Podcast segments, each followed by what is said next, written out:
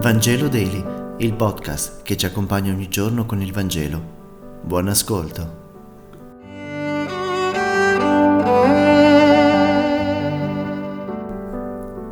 Giovedì 19 di maggio. Lettura del Vangelo secondo Giovanni, capitolo 15, versetti 9-11. In quel tempo disse Gesù ai suoi discepoli, Come il Padre ha amato me, così anch'io ho amato voi. Rimanete nel mio amore. Se osserverete i miei comandamenti, rimarrete nel mio amore, come io ho osservato i comandamenti del Padre mio e rimango nel suo amore. Questo vi ho detto perché la mia gioia sia in voi e la vostra gioia sia piena.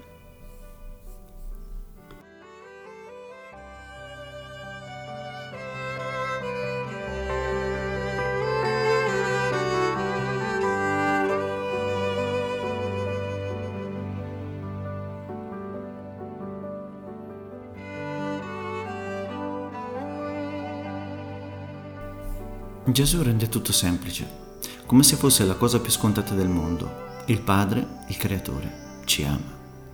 Il tema dell'amore, centrale nel Vangelo di Giovanni, rilancia proprio l'amore su una via ben precisa.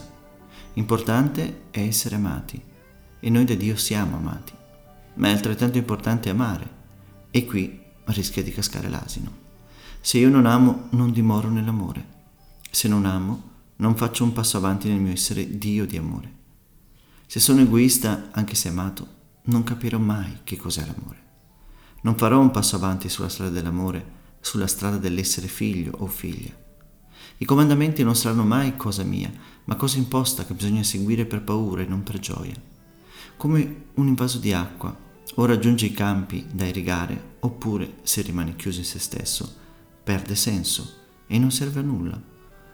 Se abbiamo sperimentato l'amore di Dio che si riversa nei nostri cuori, dobbiamo fare una cosa soltanto, restare in quell'amore, dimorare in quell'amore senza fuggirne, dimorare, come l'attore sul palcoscenico che resta fermo nel punto indicato per farsi illuminare dalla luce del faro di scena, restare alla luce della parola, lasciare che lo Spirito illumini le nostre oscurità.